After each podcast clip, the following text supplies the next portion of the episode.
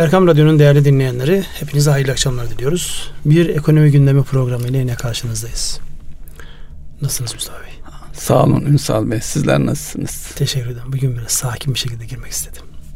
Ee, sakin Başka olmak. zaman heyecanlı gün. Ama önümdeki rakamlar tabii öyle çok fazla Evet, sakin olmayı Rakamlar gerektirmiyor. e, Baktığımızda piyasa e, enteresan e, hadiseler var.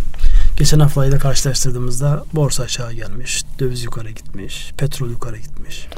daha da ötesinde iki gün önce artı şu kadardı. Sonra eksi bu kadar oldu. Hafta içinde bile e, ciddi e, dalgalanmaların yaşandığı bir hafta geçirdik. İşte İran haberi, Çin haberi derken bir sürü haberle karşı karşıyayız. Her zaman olduğu gibi yine sorayım. Nereden başlamak istersiniz? E, nereden? E, dışarıdan petrolden başlayalım. Yok petrolden başlayalım. Döviz niye arttıdan başlayalım? Çünkü dövizin artmasını gerektirecek şu an baktığımızda yani her şey oldu bitti yani seçim oldu o oldu bu gerçi hala daha biz gündem maddemiz devam ediyor seçimle alakalı bitmiş değil. Ee, Yüksek Seçim Kurulu'nun kararı bekleniyor İstanbul'la alakalı. Onun haricinde S-400 füzeler problemi hala önümüzde duruyor. Siyasi ve jeopolitik riskler e, ekonomi ve döviz üzerinde teknik olarak konuşulursa baskı yaratıyor En, diye. en rahat açıklama tarzı işte jeopolitik unsurlar sebep olduğu şeyde e, döviz yukarı gitti. Değerli dinleyiciler e, dövizin yukarı gitmesiyle alakalı söyleyecek sözümüz şu. Bu hafta Merkez Bankası'nın özellikle piyasaları dengeleyecek önemli bir unsur olan borçlanmada kullanılacak oran, finansman oranının deklarasyonu ile alakalı bir karar bekleniyordu. Kararını değiştirmedi. Karar değişmedi o zaman niye döviz yukarı gitti derseniz kararın açıklanmasında yer alan bir ifade değişti. Neydi o ifade? Sıkılaştırma. Ne demek sıkılaştırma? Yani e, daha önceki metinde ihtiyaç duyulduğunda e, Merkez Bankası sıkılaştırma tedbirlerini artırabilir gibi bir ifade vardı. Tam metni okuyor mu? Yok gerek yok yani ana hatlarıyla şey yapalım. E, bunu çıkardı. Dolayısıyla bunun çıkması e, yorum olarak Merkez Bankası'nın gelecekte faiz indirimini planladığı gibi bir yorum yapıldı. Halbuki e, tüm e, ekonomistler, yorum yapanlar, bankalar, büyük finansal fonlar, kuruluşlar zaten önümüzdeki dönemde en azından Haziran'dan ha, Haziran'da dahil olmak üzere herhangi bir faiz indirimi beklemiyor. Sene Ama sonu belki. sene sonuna yani sene sonunda bir indirim yine hepsi Belki. de bekliyor. Enflasyona bağlı olarak. Bunların yanı sıra o bankaların hepsi de bekliyor. Ama bu e, bunun çıkıyor olması e, bir olumsuzluk olarak algılandı veya öyle algılanmaz algılamak istediler. Suyu Ee, ulandıran kuzu hikayesi mi? Evet, evet. Yani biraz öyle oldu. Çünkü sağından bakınca, solundan bakınca bir şey yok ama bunu çıktı, bu çıkmıştır diye onu kullanarak e, onun çıkmış olması bir anda e, piyasaları etkiledi. Dövizi yukarı doğru hareketlendirdi. Ana e, etken bu. Ya ben de yorumcuları dinliyorum özellikle yabancı yorumcuların bu anlamda. Bir tanesinin böyle yüzündeki o şaşkın ifade ya. Ne gerek vardı diyor buna. Yani niye değiştirirler? Neyi değiştirirler? Niye değiştirirler? Evet. Ne gerek vardı? Şimdi peş peşe sorular sorduğunda gerçekten de yani şu an e, Merkez Bankası'nın sıkılaştırmayla alakalı bir karar değişikliği piyasanın olmazsa olmaz ya da zihinler ona hazırlamak gibi bir şeye ihtiyaç yok ki. Şu an zaten e, önemli bir belirsizlik ortadan kalkmış ama etkileri devam ediyor. Evet. Netleşmeyen E, bir dünya şey ile var. alakalı bir sürü hadiseler varken hani gayri ihtiyar ben de yani niye bu ifadeyi oradan çıkarmışlar sorusunun açıkçası cevabını bulamadım. Hadi çıkmasının bir anlamı var mı sorusunun cevabı O da yok. Yo- yani yok anlamı yok yani çıkardın oradan böyle söylendiği kadar etki yapacak bir mevzu da değil. Çünkü piyasalar ona hazır olacak ya siz orada Merkez Bankası'nın politika faizini mi indireceksiniz? Piyasa hazır değilse elinizde patlar kalır. Evet. E şu an baktığımızda seçime kadar gayet iyi gelen özellikle finansmanla alakalı hadise yurt dışından kaynak bulma, içerinin kaynak talebinden dolayı e tekrar yukarı doğru gitti yani. Şu an piyasada kredi kullanmak isteyenler yine %30'lara razı olmak zorunda.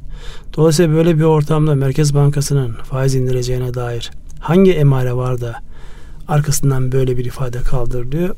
Yani yoruma açık bir konu. Onun için çok fazla Evet. ama döviz niye arttı sorusunun cevabı e, suyu bulandıran kuzu diyelim. Çünkü evet. birilerinin canı dövizi yukarı götürmek, biraz daha uluslararası gelişmeler de özellikle Amerikan dolarının euro karşısında uzun zamandan beri en e, yüksek olduğu, evet. en kuvvetli olduğu. Yani. Çünkü Amerikan dataları çok iyi gelmeye başladı. Avrupa kötü geliyor, Amerika dataları iyi geliyor.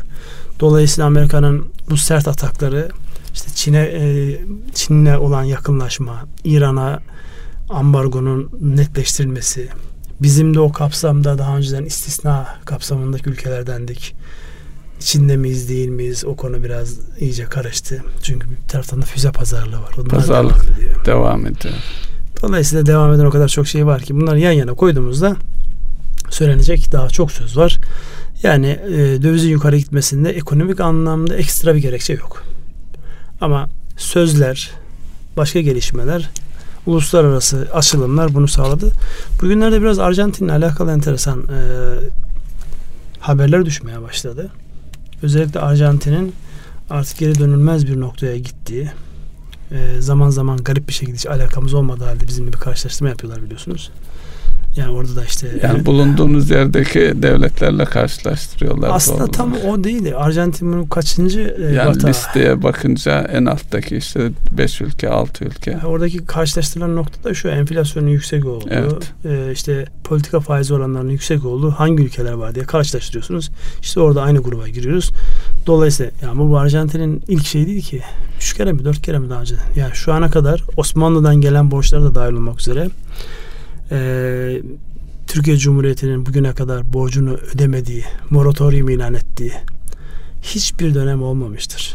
Hiçbir olumsuzluğu bu anlamda satın almamıştık. Biz geçmişte 94 ve 2001 gibi çok e, ana kemik kırıcı şey yaşadık. O dönemdeki finansal krizdi bir de borçla alakalı. Evet. E, şu an yaşamış olduğumuz daha geniş kesime yayılmış, reel sektörü etkileyen yine borca ama yine borca dayalı bir yapı var. Buradaki temel konuşmamız gereken mevzu herhalde büyüme ile alakalı. Yani bu oranların nihayetinde gidip vuracağı yer ülke ekonomisinin büyümesi. Bu konuda görüşlerinizi rica ederim. Evet. Ee, Türkiye geriye doğru bakıldığında e, sürekli gündemimizde olan bir cari açık sorunu var. Türkiye cari açığı arttığı zaman büyümüş, azaldığı zaman küçülmüş. Dolayısıyla biz dışarıdan gelen e, kaynaklarla büyüyen bir ülkeyiz.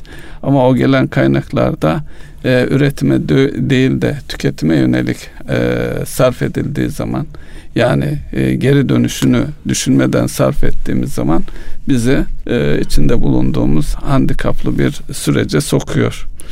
E, buradan hareket et, e, ed, edip yatırım yapılabilir mi şu an?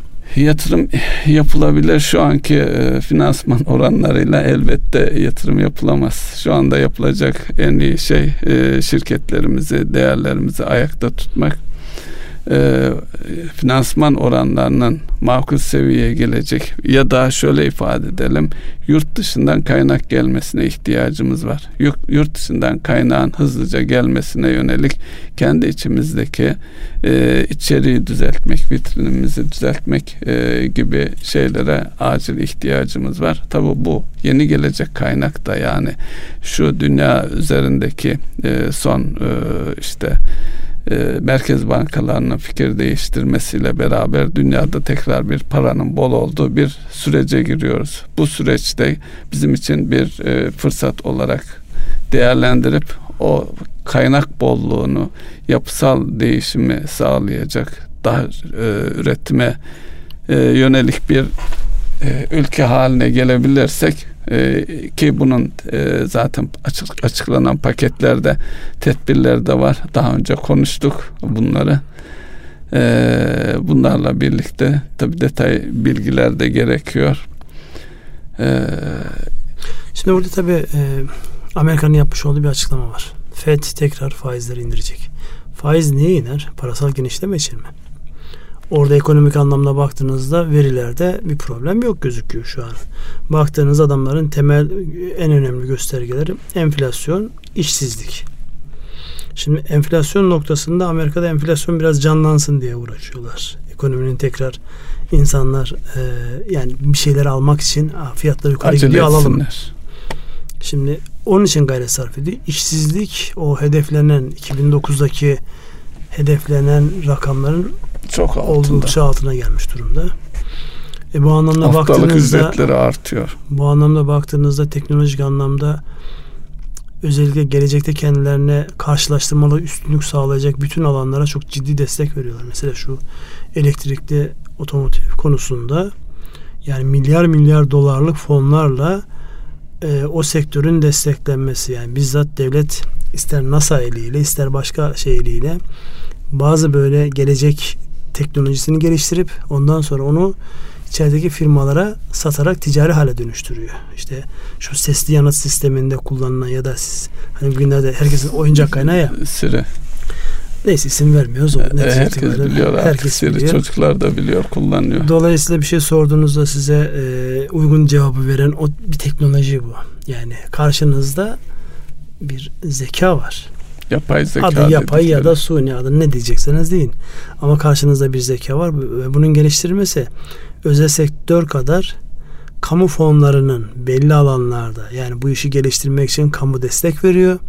100 projeden 5 tanesi tutuyor. O 5 tane de işte böyle devasa milyar milyar dolarlık teknoloji ve e, yakalanması zor olan başlık haline dönüşüyor. Şimdi buradan baktığımızda yani e, ülkelerin ekonomileri nasıl destekliyorlar sorusunun cevabı bu. Bunun bizdeki yansıması ne oldu? Son dönemde bir savunma sanayinde. Peki Amerika yükseliyor. neden korkuyor Ünsal Bey? Amerika'nın E, kork- resesyondan korktuğu söyleniyor. Ona yönelik tedbirler olarak ifade ediyorlar genelde. Valla şimdi Amerika'nın resesyondan korkması Bill Gates'in fakir ölmekten korkması kadar O, Komik. da o da rivayet ediliyor. komik ve yersiz bir hadise. Bill Gates'in sahip olmuş olduğu İşte firma korkuyormuş o da. bugün bugün itibariyle 1 trilyon doların üzerinde değer olan şu an tek firma. Apple'ı geçtiler o anlamda. Baktığında şimdi Amerikalıların kendi kendilerine korku icat etmeleri ve onlara peşine sarılmalar o da bir stratejik taktik gibi geliyor. Ama insan yani özünde patronlar da olsa korkabilir. Bence yani. abartılmış biraz piyasa şeyi var orada. Yani öyle yani kendinize çok güvenmeyin. Bakın işte dünyanın en büyük şirketlerine sahip olan adamlar bile fakir ölmekten korkuyorlar falan. Bu böyle gayet güzel işlenecek bir efsane. Kullanılan bir şey mi siz? Aynı işte bu e, bizim de zaman zaman kullanıyoruz ya big data, büyük veri, büyük veri.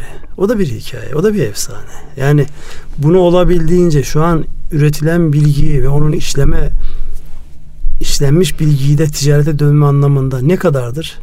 Yüzde bir bile değildir. Yüzde iki falan diyorlar. Bence yüzde bir bile değildir yani. Kafalar o kadar karışık çünkü her gün üretilen data da çok Ama o yüzde bir, yüzde iki çok şeyler yapıyor. Çok Çok, şey. şeyi değiştiriyor. Neyse konumuza tekrar dönecek olursak. Şimdi büyümeyi sağlayacak olan çıkışı nereden yakalar Türkiye? Ona baktığımızda yatırım var mı? Şu an yatırım yok. İnsanlar şu an ayakta kalmaya bakıyorlar. Başka ne?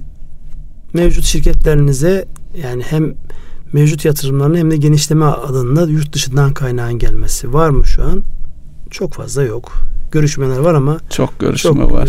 e, yani çok realize olan yani hayat bulmuş çok fazla şey duymadık en azından. Öbür tarafta yani gayrimenkule ilgi devam ediyor. Özellikle İstanbul gibi, Antalya gibi yani belli bölgelerdeki insanların ilgisini çeken şehirlerdeki yabancı bir bu vatandaşlık da işin içerisine eklenince oradaki ilgi alaka devam ediyor. Onun haricinde bu bölgelerin dışına çıktığınızda yine kocaman soru işareti. Dolayısıyla bizim bir çıkışa ihtiyacımız var. E, her zaman burada söylüyoruz o çıkışın temelinde de güven. Şimdi buradan güven endeksine gelebilirsiniz. Tamam. Turizmde e, ciddi çıkış bekliyoruz. Ama orada da güven e, en ufak bir sıkıntı oraya çok Olumsuz çabuk bir haberin çıkmaması lazım. Allah Yakın zamanda. Almanya ile alakalı işte bir siyasimizin söylemiş olduğu sözü Almanya köpürterek Evet, kullandı. kullandı. Bazı insanlar onu da e, kendi haklı gerekçeler, kendilerince haklı gerekçelerle farklılaştırarak yani destinasyonu buraya değil de başka bir ülkeye kaydırabiliyorlar. Onun için her şeyin yani az önce Merkez Bankası'nı konuştuk ya. Evet, sıkılaştırmak. Orada da böyle bir cümlenin, kelime, kelimenin çok değerli olduğu bir dönemdeyiz. kelimelerin önemli olduğu bir dönemdeyiz. Şimdi buradan hareket ettiğimizde özellikle e, güven endeksinde bir yorumlar mısınız? Güven endeksinde bir artış var. Geçen gün yani yüzde altı gibi bir artıştan bahsediliyor.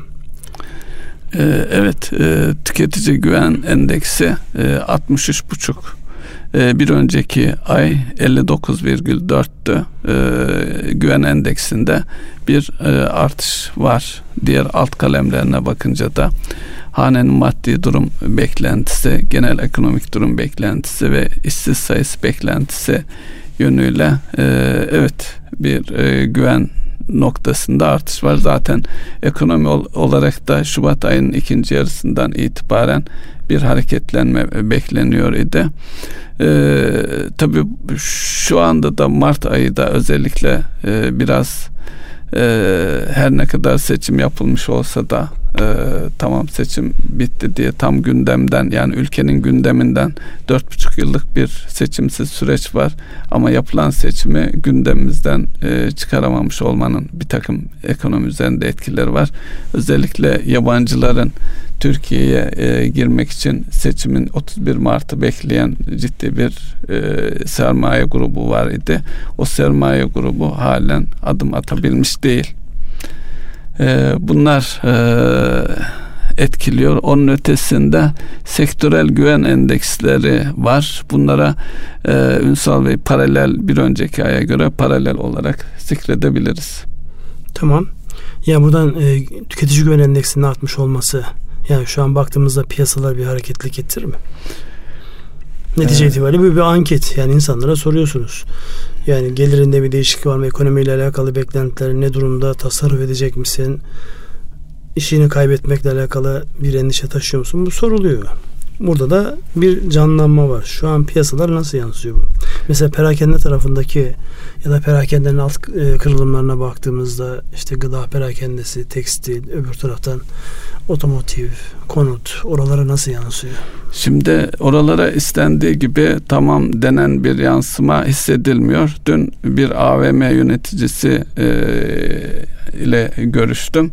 Onun da ifadesi e, AVM'de e, özellikle giriş sayısında bir azalma var mı ziyaret sayısında? Ziyaret sayısında bir azalma yok. Ancak bazı kiralar biliyorsunuz ciroya endeksli. E, cirolarda ciddi bir artışın olmadığı kira gelirlerini de etkiliyor doğal olarak.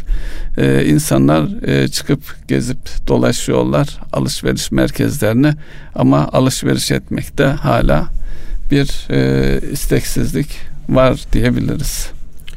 Yani oradaki e, sizin gözleminiz nedir? İsteğin tekrar geri gelmesi için neye ihtiyaç var? E, geri gelmesi için e, bahsettiğiniz güven oluşması lazım. Güvene ihtiyaç var sürekli olarak onu vurguluyoruz. İnsanlar güven duyduğu andan itibaren alışveriş etmeye başlayacaklardır. Çünkü birçok şey erteleniyor. Daha önceki e, şeylerde istatistik yayınlandığı zaman işsizlikten konuştuk. Eğer insanlar herhangi bir şekilde işsiz kalma endişesi taşıyorlarsa doğal olarak alışverişten kaçınacak bir takım ihtiyaçlarını erteleme yoluna gideceklerdir. Evet. Tamam. Enflasyonla alakalı e, burada söyleyeceğimiz ne var? Yani burada kurların yukarı gitmesi enflasyonla alakalı o oluşmuş olumlu havaya sanki biraz e, olumsuz etki yapacak gibi bir görüntü var. O konuda sizin düşünceniz Şimdi e, yorumlar şöyle son e, swap olayından itibaren alırsak e, döviz kuru tekrar yukarı doğru kademe kademe bir artış trendinde. Dolayısıyla bu şekildeki bir artışın eğer önümüzdeki bir, bir buçuk ay çerçevesinde böyle devam ederse veya böyle kalırsa burada buradaki kur etkisinin enflasyona e, olumsuz yönde yansıması bekleniyor. Yani enflasyonu biraz yukarı çekebilir e, diye düşünebiliriz. Tamam yani burada e, enflasyonu olumsuz etkileyecek bir kur artışı var. Bizim özellikle dış ticarette fiyatlamamızı olumsuz etkileyecek bir kur artışı var. Yani bu evet. kur artışının şu an aslında baktığımızda yani hani ihracat artıyor ne güzel kurlarla beraber. Hayır böyle bir şey yok burada. Yani fiyat yapamamak gibi bir sıkıntıyla karşı karşıya kalıyor e, dış aracı. Onun için buradaki bu oynaklığın bir an önce bir e, huzura kavuşması, bir vuzuha kavuşmasına ihtiyaç var. Hele bir de yıl sonu e, dolar Türk lirası kurunun 6.20 gibi bir tahmin en son yapılan anketlerde biliyorsunuz. 6.20 gibi bir e, oran telaffuz edildi. Burada katılımcı e, kurumların, temsilcilerin vermiş olduğu oranda. Şimdi ona baktığımızda çok yaklaştık oraya. Yani ani bir atakla gelmedik. Doğrusunuz. Yavaş yavaş geldik. Yavaş yavaş gelmenin en büyük dezavantajı ne? Bunu artık insanlar kanıksıyorlar. Evet. Ani artışlarda ya bu geçicidir. Bunun bir hükmü yoktur diyoruz ama yavaş yavaş yavaş yavaş geldiğinde zihinler artık buna adapte oluyor. Hatırlarsanız 2018 yılı sonu yani yeni ekonomik program açıklandığında da 2018 yılının ortalaması 5.80'ler civarında olacak diye şey vardı. Yani evet. oradan aşağılara geldik. 5.30 lira 5.40 lira gelmiş idik. Oradan tekrar şu an 5.90'ın üzerine çıkmış olmak, 6'ya dokunmak, yıl sonunda da 6.20 telaffuz edilirken daha yılın 4. ayı bitmeden 6'ya dokunmak bunlar tabi ister istemez zihinleri tekrar karıştırıyor. Evet. Hocam zihnin berraklaşmaya ihtiyacı var. Ünsal Bey şimdi e, dövizin bu hareketlenmesinden e, mali tarafta da borçlanmaların dövizlerinden yapılıyor olmasının da e, etkisinin olduğu e, yorumları var. E, bilmiyorum e, nasıl ifade edilir. Bir taraftan da döviz tevdiat hesapları, TL hesapları geçmiş durumda. Yani e, TL'nin e, artık dövizin art, artmayacağı, TL'nin cazip olduğu bir e, süreci de yakalamamız gerekiyor.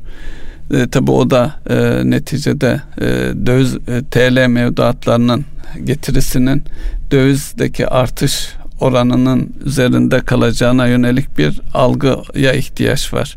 Yani TL mevduatın her haliyle cazip hale gelmesi e, önem arz ediyor. E, tabii dolarize olmuş bir ekonomi e, söz konusu şu anda. Bunu e, tekrar tansiyonu, dövizdeki tansiyonu e, düşürmek bir e, hedef olacaktır. E, yaklaşım olarak e, bunun yanı sıra e, tabii dünyadaki gelişmeleri de belki bakmak lazım. E, özellikle e, merkez bankaları son dönemde e, Amerika Merkez Bankası başta olmak üzere bir U dönüşüyle yine e, faizleri artırmaktan vazgeçip aşağı çekme yolunda hareket ettiler. dünyayı en büyük tehdit olarak ifade ettikleri Amerika'nın Çin'le başlattığı ticari savaşlarda da anlaşma yoluna doğru gidiliyor. Ee, bunların e, bir araya getirildiğinde tekrar dünya ekonomisinde bir canlanmaya neden olacak mı e, beklentileri var.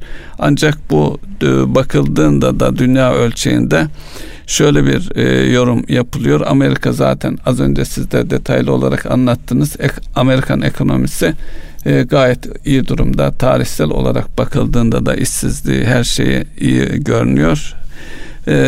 bunun yanı sıra e, uzak doğuda yani Çin'in ekseni alındığı bölgede e, nispeten e, iyi denebilir ama Avrupa ekonomisinde bir e, gerileme söz konusu oldu.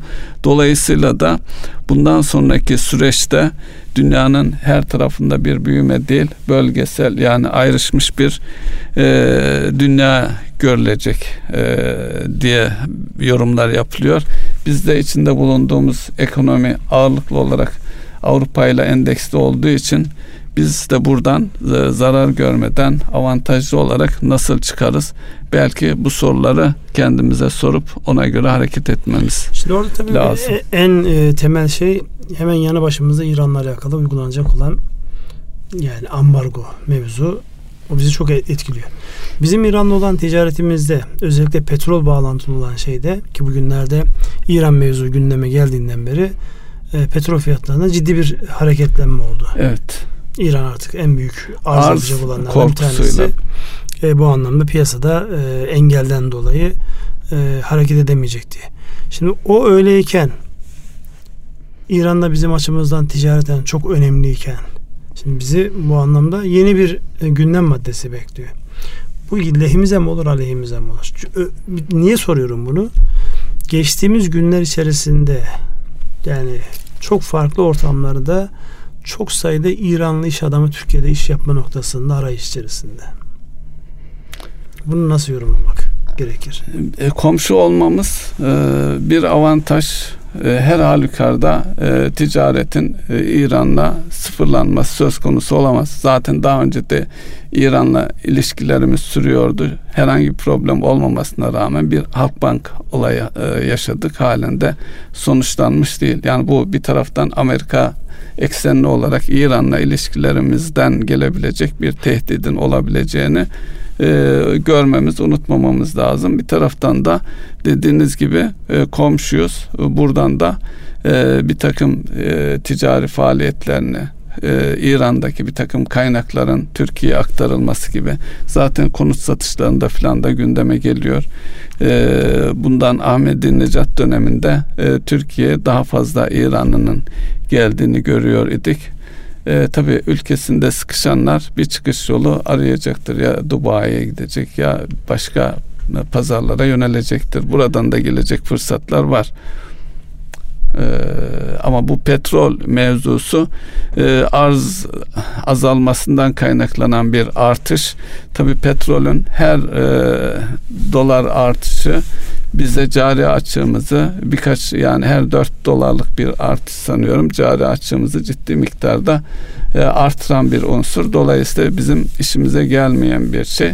Ama sadece arz e, riski var. Talep riski olmadığı için de çok alıp başını gideceği yönünde bir e, endişe de yok. Şimdi orada birkaç tane başlık var. Bir tanesi özellikle İran'ın bu ambargoya maruz kalmasının en temel sebeplerinden bir tanesi Amerika'nın İsrail'le beraber bu bölgede yaptığı operasyonlar ya da İsrail'in uzun vadeli e, politikalarına uygun hareket etme noktası. Şimdi geride ne kaldı? Kudüs başşehir ilan edildi. Evet. Golan Tepeleri imza ilhak edildi. İlhak edildi.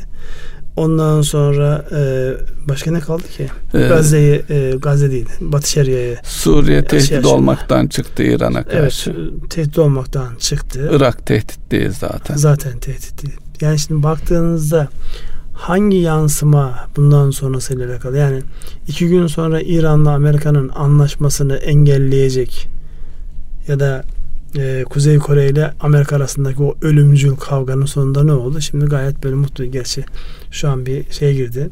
Bu arada Kuzey Kore e, Rusya ile yakınlaşma, evet, yakınlaşma. görüşmeler başladı. Çin ile Amerika arasındaki çekişme şu an büyük ölçüde e, sulh yoluna girmiş vaziyette. Şimdi bu konjonktür çok hızlı değişiyor. Konjonktür bu kadar hızlı değişirken biz aynı Libya'da olduğu gibi, aynı Irak'ta ve Suriye'de olduğu gibi bunu e, hem iş dünyası olarak hem e, ana belirleyici olan tabi e, uluslararası uygulamış olduğunuz siyaset. Burada neyi yakalarsak biz İran'da zarar görmeden çıkarız diye gayri ihtiyar ben soruyorum yani. Bunu çok böyle ekonomik karşılığı olmamakla beraber. Yani bir taraftan e, ordusunu siz terör, terör örgütü ilan edeceksiniz.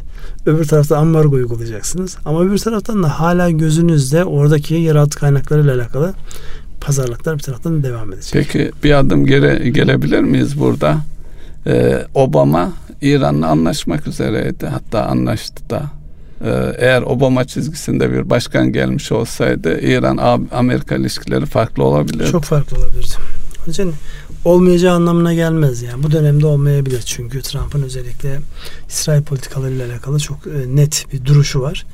Dolayısıyla bu dönemde olmayabilir ama e, yani gelecekte olmaması için herhangi Trump döneminde bile çünkü Amerikan menfaati İngilizlerin söylemiş olduğu sözdür ya asıl olan İngiliz'in menfaatidir. Sürekli dostluk, sürekli düşmanlık diye bir şey olmaz. Dolayısıyla oraya bir şekilde gelinecek. Neyse biz tekrar ekonomiye dönelim isterseniz. Yani şu an e, etkisinde bulunduğumuz husus ne? Çevremizde çok önemli gelişmeler oluyor. Bölgemizde önemli gelişmeler oluyor. O kuşak yol projesi Çin şu an orada neler oluyor orayı çok fazla kestiremiyoruz. Ama bizden çıkan kaynakların şu son zamanlarda kaynakların tekrar Suudi Arabistan'a döndüğüyle alakalı evet. haberler var. Şimdi her şey yeni baştan karalıyor. Yeni baştan karalırken tekrar biz işletmelere dönelim. Çünkü netice itibariyle ekonomi programını e, insanlarımız için ve işletmeler için yorumlamaya çalışıyoruz. Bu gelişmelerde işletmeler ne yapmalı? İşletmeler e, kendilerini ayakta tutacak e, kararlara e, almalı, hareket etmeli. Şu anda işletmelerin en büyük sıkıntısı nakit yönetimi. Nakit yönetimi deyince bankalardan tekrar istenen taze kaynağın şirketlere akıyor olması lazım.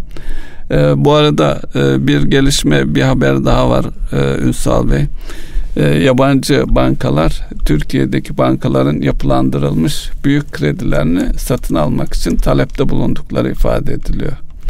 Bu da bankaların aktifleri açısından, bankaların taze e, kaynağa ulaşmaları açısından da bir fırsat olarak görülebilir mi? Onlar neticede bankalara yansıyan ki e, yine bu dönemde de bankalarla ilgili bakıldığı zaman e, izlemedeki kredi miktarlarının artışı nedeniyle bankaların sermaye ihtiyacı ortaya çıkacak. Kamu bankalarının açıklanan e, hazine kağıtları vererek sermaye yapılarını güçlendirmeye yönelik adımlar atıldı. Kamu bankalarının sermaye e, ihtiyaçları çözülmüş durumda. Özel bankalarında çözüldüğü zaman buradaki e, gelişmeler reel sektöre e, taze kaynak olarak yansıyacağından hareketle neler söylersiniz? Şimdi burada özellikle yapılandırmış kredilerle alakalı yani talip oldukları rakamlar herhalde e, sürekli varlık yönetim şirketlerine devredilen rakamlar değil. Değil. Üstündeki kaymağı istiyorlar. Yani bu büyük şirketlerin, marka olmuş şirketlerin e, bankalarla yapmış olduğu yapılandırmada bankaların ihtiyaç duyduğu o likiditeyi sağlayıp oradaki yani tahsil edilmesinde problem olmayan alacakları kendi bünyesinde. Vadeye yayılmış olanları. Şimdi burada temel e, şey ne? Banka açısından baktığımızda bunu devredecek olan banka açısından baktığımızda vadeye yayılmış, uzun vadeye yayılmış nispeten getirileri daha düşük olan alacaklarını tahsil edecekler. Dolayısıyla şu anki piyasanın sağlamış olduğu cazibeyle daha yüksek oranlarda daha karlı işler yapabilecekler.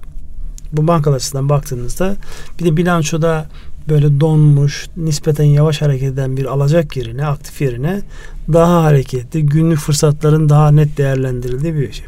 Bu açıdan baktığında bankaların buna razı mı olma ihtimali nedir diye sorduğunuzda teklif edilen şey eğer çok yani ticareten çok gayri ahlaki değilse. Yani burada çok tıraş gayri, gerekir diyorlar yalnız. İşte tıraş gerekirse o tıraş tersten mi olacak düzden mi olacak ona bakmak lazım. Dolayısıyla burada yani çok can yakıcı bir teklifle gelirlerse işlemez bu mekanizma. Ama makuldür. Banka hesabını yapar bu alacağı. Vadesinden önce kavuşmuş olmanın kendisine sağlayacağı avantajlar beklemekten daha fazla ise hiç tereddütsüz kabul ederler. Bir de Ünsal Bey şey var. Büyük projeleri son dönemde e, Türk bankaları finanse etti. Onun karşılığında Son da. Son dönemde değil. Ben bildim bile hep Türk bankaları finanse ediyor. İşte, Sadece yurt dışı bağlantılı olarak alınan yatırım mallarında yurt dışının finansmanını gördüm ben. Yani ben 30-35 yıldır sektörün içerisindeyim. Yani hep böyle şey dış finansman dış finansman diyoruz ama dış finansmanı banka sağlıyor. Banka Hatta orada bir uyumsuzluk da şöyle oluyor. Kısa vadeli borçlanıp uzun vadeli kredi kullanılıyor. Zaten en büyük sıkıntı oradan kaynaklı. Şimdi o kredilerle ilgili e, devletin de taahhüt ettiği şeyler var. E, büyük projeler. Büyük projeler. Devlette gelir taahhüdünde bulunduğu için bankacılık sektöründen de e, bu istenen bir şey. Biz bu kredileri devlette e, taahhüt ediyor zaten. Bilançolarımızdan çıkartıp e, satabilelim başka bank, e, yurt dışına veya devlete satalım. Menkulleştirme veya... denen bir hadise üzerinde kafa yoruldu ben biliyorum.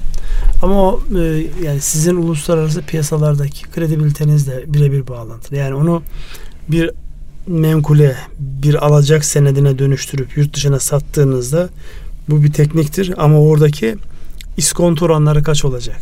Yani o alacağınızın kaçtan döndüğü çok önemli. Yani bunu satmak bazen oradan elde edeceğiniz kaynakla feda ettiğiniz değer arasında çok uyum olmayabilir.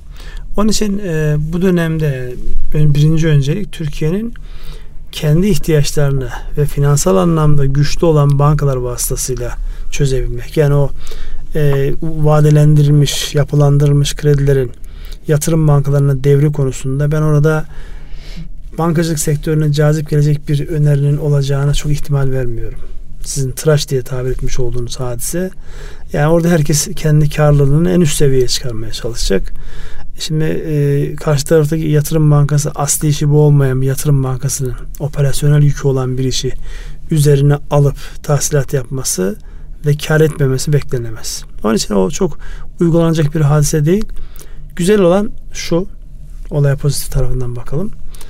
Yapılandırılmış kredilere bile talep var ise şayet dış dünyadan yarın öbür gün makul, mantıklı olabilecek ayağa yere basan projelerimizde, işlerimizde biz o finansmanı buluruz.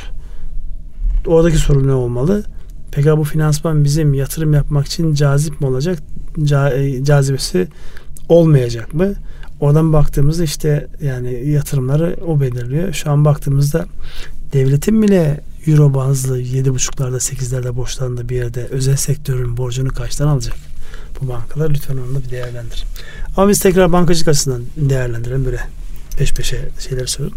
Bankalar makul bir öneriyle gelirse buna sıcak bakarlar. Bilançolarının temizlenmesi açısından da sıcak bakarlar. Ama ve lakin o da banka, bu da banka olabileceğine ihtimal vermiyorum. Bugün e, medyaya yansıyan haber aldık. Dün müydü? İki Alman bankası birleşiyordu biliyorsunuz. Evet. Birleşme Olmamış. kararını dondurmaya karar verdi. İtalyanlar bu sefer talip oldular. Biz varız. İşte Commerzbank'la Unicredit birleşse nasıl olur diye onlar masaya doğru yürüyorlar. Olur mu? Olabilir. Yani buradaki niye bu hadise? Nihai menfaatlerinin yani ayrı ayrı durmakla bir araya gelmek arasında menfaatlerini karşılaştırdığında başlangıçta bir araya gelmenin cazibesi görünürken süreç ilerledikçe yok bu çok cazip değil. Beklenen karlılık çıkmıyor ortaya. Aynı şey bu varlıkların daha doğrusu alacakların devriyle alakalı da. Şu an baktığınızda ne güzel. İşte e, yapılandırılmış e, alacaklarımıza bile talip var. Güzel duruyor. Ama ilerledikçe cazip olmadığı görülebilir. Ama ben yine pozitif tarafta kalıyorum. Yapılandırılmış alacağı bile talipliyse birileri önümüzdeki günlerde gelişebilecek pozitif haberlerle buraya ciddi kaynak girişi olacaktır diye bütün kalbimle inanıyorum. Evet. Katılıyor musunuz bana? Ee, elbette. Elbette. Ee, daha önce çalıştığım... Yine işletmeler tarafına gidelim şeye. Dur. E, aklıma gelen bir şey anlatayım. Daha önce çalıştığım e, bir bankada yurt dışından alınmış bir kredinin e, kredi verenlerdeki sıkıntılı bir durumu o zamanki banka yönetimi LH değerlendirip gidip o e, borcumuzu bankanın borcunu çok uygun bir şeyle geri satın almıştı. Hı hı. Dolayısıyla bankalar arasında bu fırsatları sürekli kollayan birileri var ve fırsat çıktığında da realize ediyorlar. Ama bu yani eşyanın tabiatında böyle bir şey yok mu? Şimdi düşün İstanbul'da oturan birileri bizim doğuda, güneydoğuda, Karadeniz'de yani hiç gitmedikleri yerlerdeki e, olaylarla alakalı bilgiler nereden gelir? Okuduklarıyla. Evet. Kendi bakış açılarıyla. Halbuki orada hayat başka akıyor. Yani gören şey zanneder işte biz geçen sene hatırlarsınız bir 5 aya kadar belli aralıklarla Diyarbakır'a gittik. O bölgede şey yaptık. Yani şimdi buradan ortalama insanlara bakınca Diyarbakır işte insanlar Diyarbakır oldukça gelişmiş bir gelişmiş şehir yani. Bir şehir, İnanılmaz evet. böyle gece saat 2'de 3'te şehrin e, dipdir ayakta olduğu bir manzara gördük. Şimdi buradaki insanın bakış açısından Diyarbakır'dan eğer sizin bir alacağınız varsa yani e, buradaki e, plazalardaki arkadaş ister istemez aman kurtulalım da nasıl kurtulursa kurtulalım der ve çok e, lehe bir e, hadise çıkabilir. Şimdi Türkiye'de o gözle bakıldığı dönemler oldu.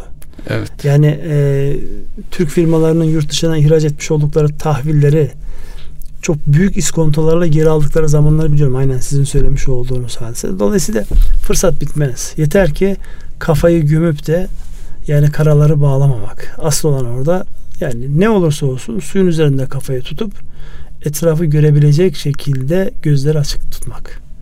Ben onu görürüm. Dolayısıyla burada yani e, lehem yorumlamak gerekir. Evet lehe yorumlamak gerekir. Çünkü lehe yorumlanacak e, baya bir başlık var orada. Evet. İşletmeler tarafından bahsediyorduk. Yine işletmelerde yani bu dönemde yani biraz sürecin uzamış olması o beklenen e, rahatlamanın olmadığı bu dönemde işletmelerde daha çok ne tip tepkiler görüyorsunuz siz? Yani piyasanın o birbirine e, işte çekle mal vermesi, vadeli mal vermesinde bir rahatlama var mı yoksa hala orası gergin? Ee, orası gerginlik devam ediyor. Ee, asıl oradaki rahatlama piyasayı çok hızlı bir şekilde canlandırabilir.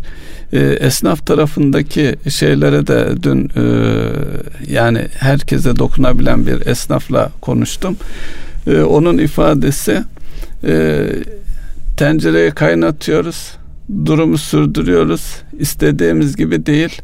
Ancak e, her an bir e, hareketlenme bekliyoruz. Çünkü uzun zamandır bu şekilde gidiyoruz diye ifadelerde bulundu. E, yani borcunuz var mı sıkıştığınız şu bu filan bir yolla hallediyoruz ama istediğimiz seviyede değil ama şu anda da ayaktayız gibi bir ifade kullandı.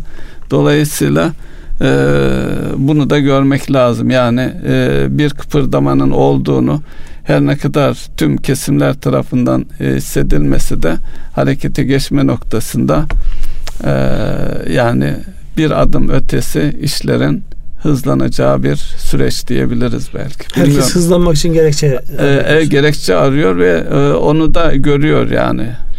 Yani finansal piyasalardaki parayla oynayan arkadaşların her fırsatı, her haberi, her kelimeyi lehlerine çevirdiği gibi reel sektörde bir an önce işe dönüp e, Aynen öyle. canlı kanlı iş yapmaya iş yapmaya istek. devam etmek için e, oldukça e, heyecanlı. Yani esnafı da kobisi de bekliyor bunu.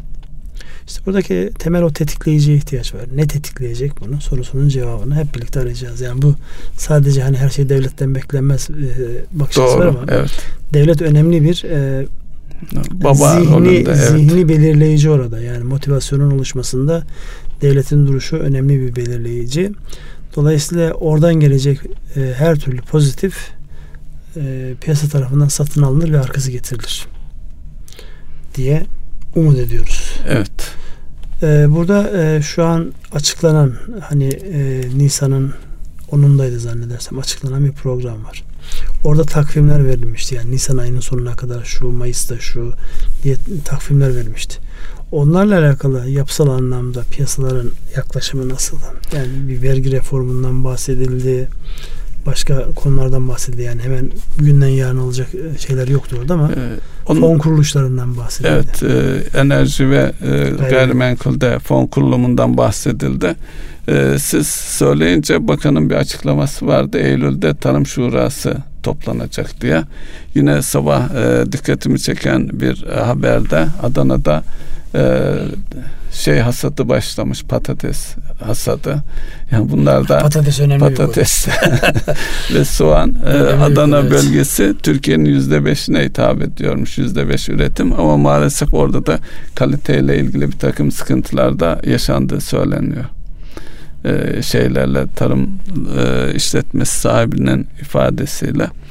E, tabi bu e, açıklamalar ana hatlarıyla açıklandı. İçinin dolduğunu e, görmesi e, insanların e, tetikleyici dediniz ya belki onlar e, tetikleyici rolü oynayacaktır adım atılıp işte ne olacağı netleşmiş e, yine bankalarla finans kuruluşlarıyla ilgili bu kredi tarafı ne bileyim bir takım e, problemli kredilerle ilgili geliştirilecek çözümler e, işi hızlandırır diye düşünebiliriz. Tamam. Yani bunlar önemli başlıklar. Özellikle uzun vadeli olarak e, enflasyon, gıda enflasyonunda çünkü doğrudan bu son kullanıcının cebine dokunan bir başlık. Oradaki elde edilecek gelişmeler e, her halükarda insanların yani dikkatle izleyeceği, önem verdikleri bir başlık. Peki bizim buradaki e, yine işletmeler tarafından yani siz oradan ısrarla kaçıyorsunuz. İşletmeler tarafından ben de bir şey soracağım şimdi size. Yani işletmeler tarafında önemli çünkü şu an baktığımızda yani insanların özellikle zihinlerinin en fazla karışık olduğu yer. Yani güven endekslerinin yukarı gitmesinde önemli bir şey. Son kullanıcı evet diyor ben ümitliyim gönder bana mesajını gönder bana diyor. E şimdi işletmelerin de buna karşı bir tepki veriyor olması beklenir. Sabahleyin bir şey duydum e, Ünsal Bey. Amazon'u biliyorsunuz bir trilyon e, seviyesini aşan şirketlerden bir tanesiydi. Haber şu e, ki hisse senetlerinde binde dörtlük bir yükselişe sebep olmuş. E, dünya, tüm dünyada bir günde teslimat hedefiyle bir proje başlatılmış ve bunun bunu söylenmiş olması e, bir günde hisseyi binde dört Amerika için yüksek bir oran diyebiliriz ama e, Amerika'daki bir şirketin tüm dünyada e, sipariş ettiğiniz herhangi bir şeyi ben bir gün sonra size teslim edeceğim demesi e, dönüp memleketimize bakarsak e, birçok e, işletme için bir tehdit olur mu? Olmaz olur mu? Ne yapacağız? Yani her şeyden önemlisi o sektörde faaliyet gösteren, iyi de iş yapan çok güzel firmalarımız var. Yani en çok e, nerede kullanıyoruz onu? Kitap almakta kullanıyoruz. Kitap, Şimdi, elektronik eşya, Elektronikte çok şey. ya ben ben e, prensip olarak elektronikte yani görmem lazım, dokunmam lazım. Oradan çok sipariş vermek işime gelmiyor da ama kitap konusu mesela kitap konusunu bir gün sonra teslim ederim dediğinde o sektörde faaliyet gösterin. Gayet de iyi organize olmuş bütün firmalar tehdit eder bu. Yani burada geldiğimiz yer zaten sürekli söylediğimiz hadise de bu değil mi? Dün rakibimiz aynı ildeki X şahsı ya da e, karşı firmasıydı. komşumuzdu veya karşı evet. komşumuzdu. Hatta aynı aileden birileri işte aynı şeyi yapıyorlar, bölünüyorlar, birbirlerine rakip oluyorlar. Şimdi şu anki rakip tanımıyorsun. Kimdir bilmiyorsun. Yani buradaki e, içinde bulunduğun rekabette hiç adını sanını duymadığın ülkelerden adını sanını duymadığın ürünler. Yani tek başına senin ürettiğin ürün de değil. Alternatifi de sana rakip. Ee, seninkine kısmen benzeyen şu an çok fonksiyonlu bir sürü alet edevat yapılıyor. Bunlara baktığınızda yani fonksiyonu basitleştirip daha uygun fiyatta sattığında sizin onlarca yatırımla, milyon dolarlık yatırımlarla yapmış olduğunuz ürünü birden anlamsız hale getirebiliyor. Dolayısıyla bu bakış açısına hepimizin kavuşması lazım. Yani burada hep e, söylüyoruz paranoya mı bağlayacağız? Yani gece uyku durak kalmaz buna baktığınızda. Ama bir gerçeklik var. Yani dünyanın öbür ucundaki bir şirket gelip sizin ülkenizde organize oluyorsa oradaki bütün bilgi birikimini, iş yapabilme kabiliyetini buraya transfer ediyorsa burada işte büyük balık küçük balık e, konusu gündeme gelir. Yani büyük balıklar evet büyüktür ağzını açtığı zaman tonlarca küçük balığı yutabilir. Ama bir gerçek de var. Küçük balığın manevra kabiliyeti de onda yok. Dolayısıyla buradaki küçük balıkların, onlar bizim işletmelerimiz oluyor. Manevra kabiliyetleriyle bu anlamda e, farklı işler yapabilme özelliği var. Farklı sektörlerde biliyorsunuz makine sektöründe sizin her geçen gün dünya piyasasından elinden pay aldığınız büyükler sizin ülkenizde gelip size rakip üretiyor. Kendisi yatırım yapmıyor.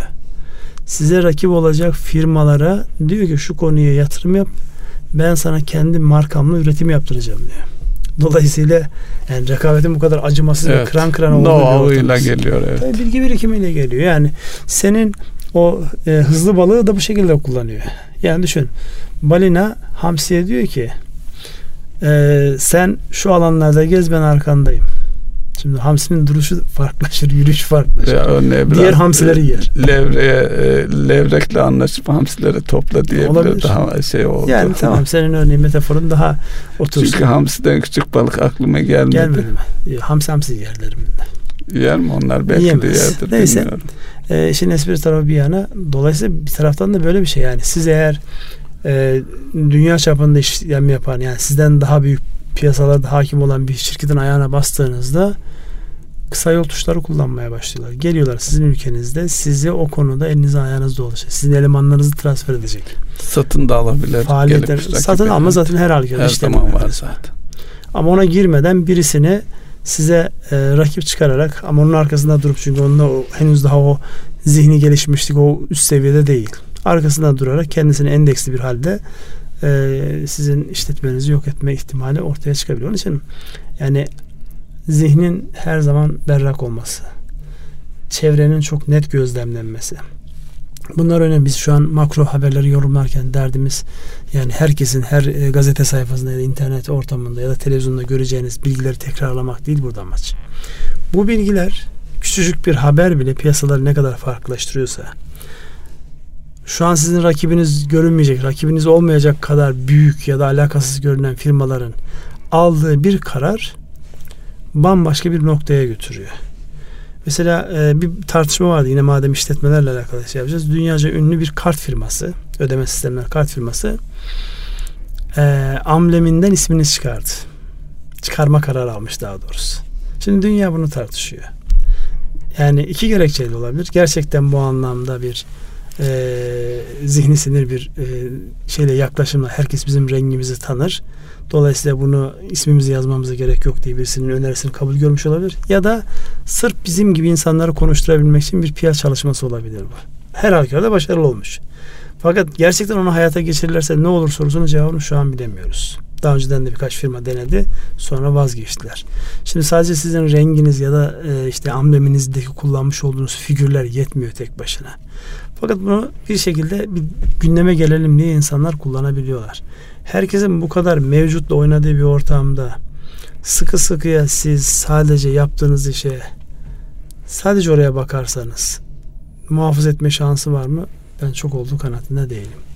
Dolayısıyla bir kere şu kafaların hani o şu girişimcilerle alakalı tarif edilen şey var ya onlar etovurdur her sabah hmm, aç kalkarlar. Evet. Av, önce av olmamak sonra da avlanıp karınlarını doyurmak için uğraşırlar e, benzetmesi girişimciliğin her tarafında olduğu gibi yani mevcut devam eden yani yeni bir girişime gerek yok.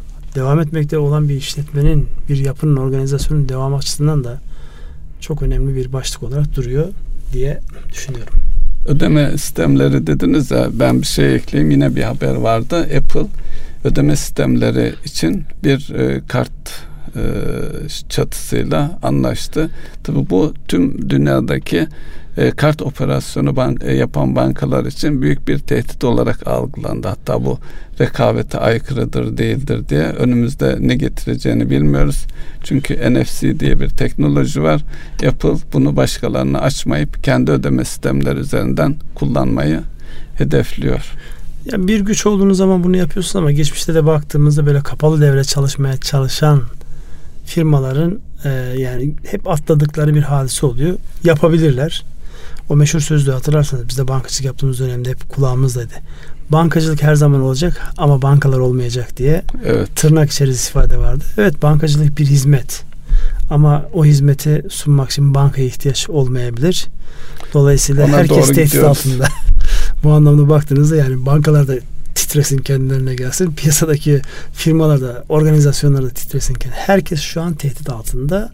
Çünkü rekabetin bu kadar net, sert olduğu bir ortamda kimse aa işte ben bunu yaparsam Mustafa Bey'e e, zarar veririm, dur yapmayayım falan. O ancak bizim e, Fatih Sultan Mehmet'in İstanbul fethinden önce e, Edirne'de esnaf arasında dolaşırken anlatabileceğimiz türden bir hikaye olarak mazide kaldı.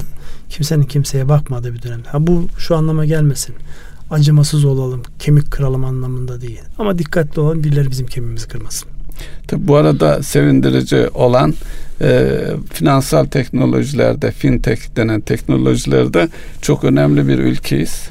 Ancak bunu e, başka ülkelere, başka bankalara satmakta biraz zayıfız. Belki bu yabancı banka, orta, yabancı ortaklı bankalar üzerinde hızlıca gelişebilecek bir şey olarak altını çizelim. Daha önceden de defaatle söyledik yani finans sektöründe, teknolojide, telekomünikasyonda bizim yetişmiş insanımız mühendis tarafında oldukça yazılımcılarımız, iyi. Evet. Yazılımcılar oldukça iyi. Sadece bunların karşılığını bulma noktasında biraz gayrete ihtiyaç var. Evet gördüm. İşaret, işaret geldi. Programı bitirin diye. İlave edeceğiniz bir şey var mı? Ee, buyurun kapatacaksınız. Yok ya sadece Erkam Radyo'nun değerli dinleyenleri bir ekonomi gündemi programının daha sonuna geldik. Sürçülisan eyleydik affola diyecektim. Hayırlı akşamlar. Hayırlı akşamlar.